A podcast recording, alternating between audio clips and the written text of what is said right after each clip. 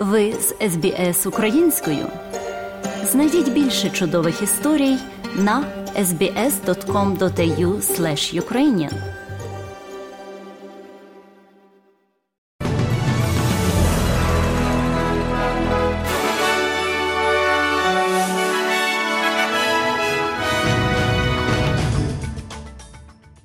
Чергова поїздка Путіна в тимчасово окупований Росією Крим протизаконна. На цьому наголошується у коментарі Міністерства закордонних справ України. В коментарі з приводу дев'ятих роковин анексії Росією Криму Міністерство закордонних справ України зауважило, що звільнення окупованих територій України, включно з Кримом, є лише справою часу. Також у відомстві додали. Повідомляється, що до тимчасово окупованого Криму приїхав президент Росії Путін, який розшукується міжнародним правосуддям за скоєння воєнних злочинів. Додам про поїздку Путіна до Севастополя повідомили російські медіа. Там він побував на відкритті дитячої школи мистецтв у Херсонесі.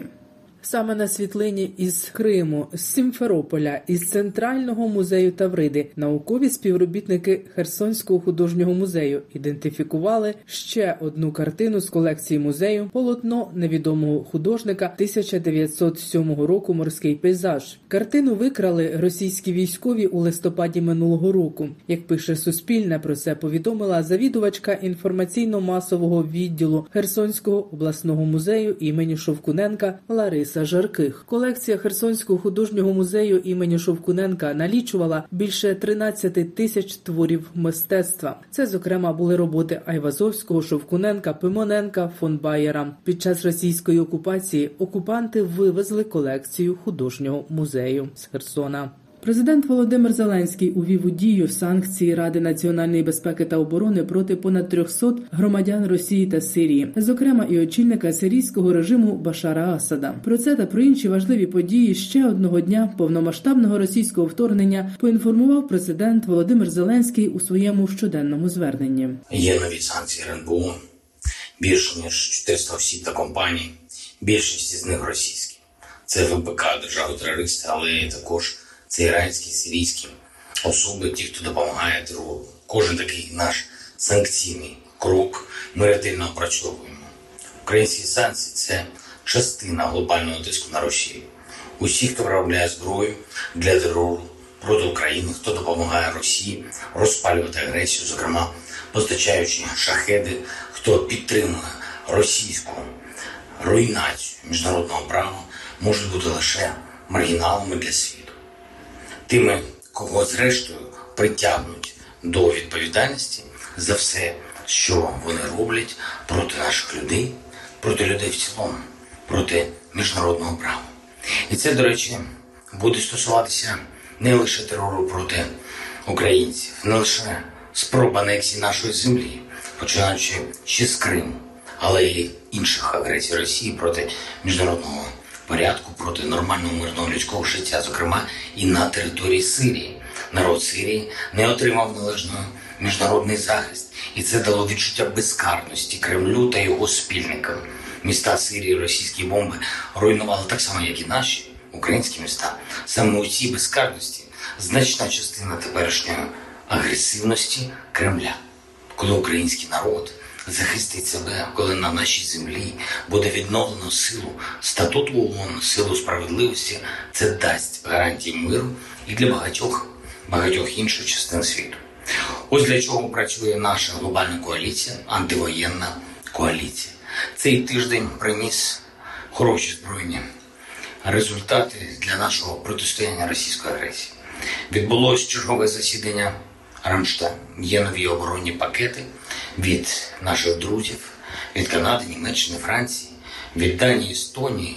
Це стосується боєприпасів та амуніції, танків і артилерії. Є дуже потрібні рішення щодо арчерів. Дуже дякую Швеції. Рішення щодо мігів. Дуже дякую Словаччині. Продовжують потужно допомагати Польща, Литва, Британія, Європейський Союз, Сполучені Штати та багато багато інших. Дякую всім нашим партнерам Бої за Бахмут на Донеччині нині часто переходять до ближнього протистояння. Українські захисники стійко тримають оборону, завдають російській армії значних втрат. Військовий п'ятої окремої штурмової бригади Юрій Сиротюк розповідає, що нині під Бахмутом на кожну атаку російської армії іде контратака сил української оборони. Бої максимально інтенсивні, розповів він у єдиному телевізійному марафоні. Минулого тижня атаки здається носили максимальний характер. Ворог спішив, розказував, що Бахмут оточений, кидав немилосердно в бій своїх солдатів, зокрема на нашій ділянці фронту, яку контролює наша п'ята окрема штурмова бригада. Відповідно, бої були максимально інтенсивні. Вони ворога виснажили, зникровили, і дійсно інтенсивність. Артилерійського вогню зменшилося. потрошки намагаємося його відтискати. Загалом на Донбасі російські війська перегруповуються і намагаються посилити свої позиції в регіоні. Про це розповів речник об'єднаного прес-центру сил оборони Таврійського напрямку, полковник Олексій Дмитрашківський у ефірі телемарафоном. Основним задумом є взяти в кільце Авдіївку. Саме місто їм не потрібно. Їм потрібно локалізувати всі сили оборони, які знаходяться в цьому місті. Поки що ці всі спроби марні. Олексій Дмитрашківський також поінформував про ситуацію на запорізькому напрямку. Там російська окупаційна армія укріплюється і готується до оборони. Це свідчить лише про те, що ворог е, боїться е, ймовірного наступу. Досить багато надходить сигналів про те, що ворог заставляє цивільне населення отримувати паспорти Російської Федерації. Ті, що відмовляються, погрожують висилати до населеного пункту Васильівка, де йдуть е, постійні бойові зіткнення. Також погрожують тим, що будуть відбирати дітей, відправляти їх на схід Росії. Загалом російські війська вийшли на пік своєї активності у боях, і наразі спостерігається кульмінація анонсованого російськими загарбниками великого наступу. Таку думку висловив керівник центру військово-правових досліджень Олександр Мусієнко. Зараз вони вже кидають все, йдуть в банк Сили, які є, це і артилерія, і авіація, і танки. Якихось успіхів здобутків на сьогоднішній день значних немає за виключенням невеликих тактичних переваг на окремих ділянках фронту. А так ми бачимо, що наші сили оборони продовжують стримувати атаки, відбивати і тримати позиції. Станом на початок березня лише через електронний портал Дія українці подали 335 тисяч заявок про пошкодження або руйнування житла внаслідок російських обстрілів та ракетних атак. Нині в Україні запрацював закон, який визначає види та механізм виплати компенсації за пошкоджене та зруйноване житло. Розповідає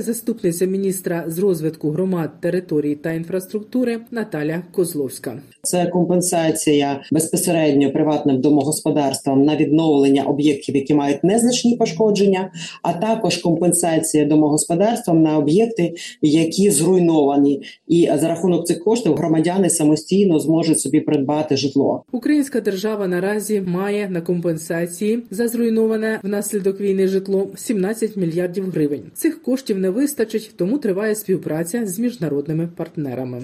Перемовини про продовження зернової ініціативи завершилися згодою сторін продовжити термін дії угоди ще на 120 днів. Повідомивши про домовленості, віце-прем'єр-міністр з відновлення Олександр Кубраков у Твіттер також подякував генеральному секретарю ООН Антоніу Гутерешу та всім партнерам за дотримання домовленостей у продовженні угоди. Кубраков додав, що завдяки спільним зусиллям України та партнерів на світові ринки поставлено 25 5 мільйонів тонн українського зерна.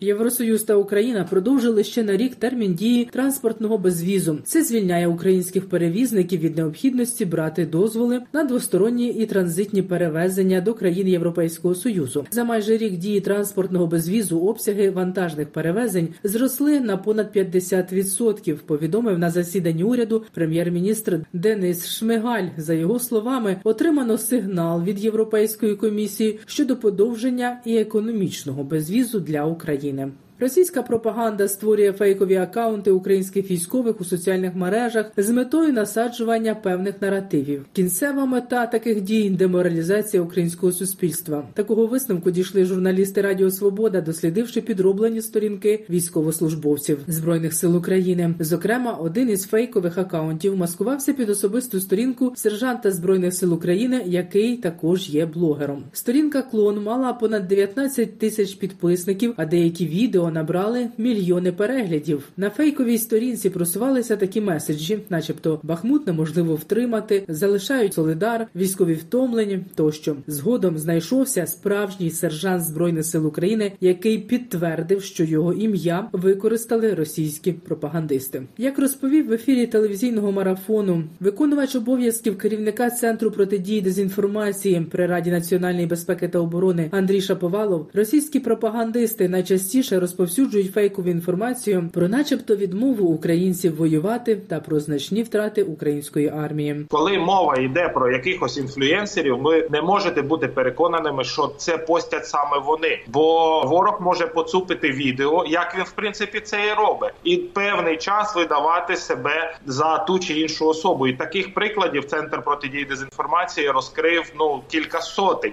Монастир на території Києво-Печерської лаври не буде закрито, а мовою богослужінь буде давня слов'янська разом із сучасною українською мовою. Усі ченці та священники, які відмовляться працювати на Москву, продовжать служіння. Про це у зверненні до братії лаври та громадськості заявив митрополит Епіфаній. Як священний архімандрит я засвідчую свою повагу до справжніх побожних традицій життя лаври, до тих отців і братів, хто прийшов до цієї обителі заради подвигу і спасіння душі, до всіх, хто не поділяє ідеології руського міра.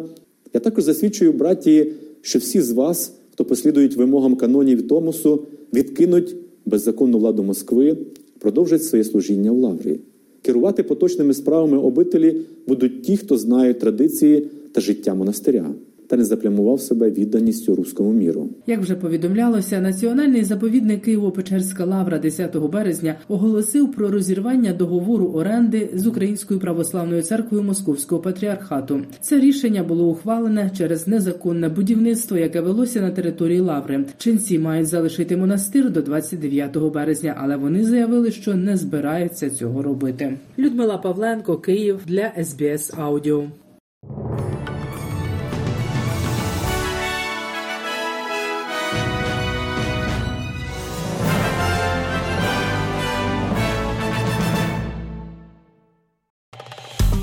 Подобається?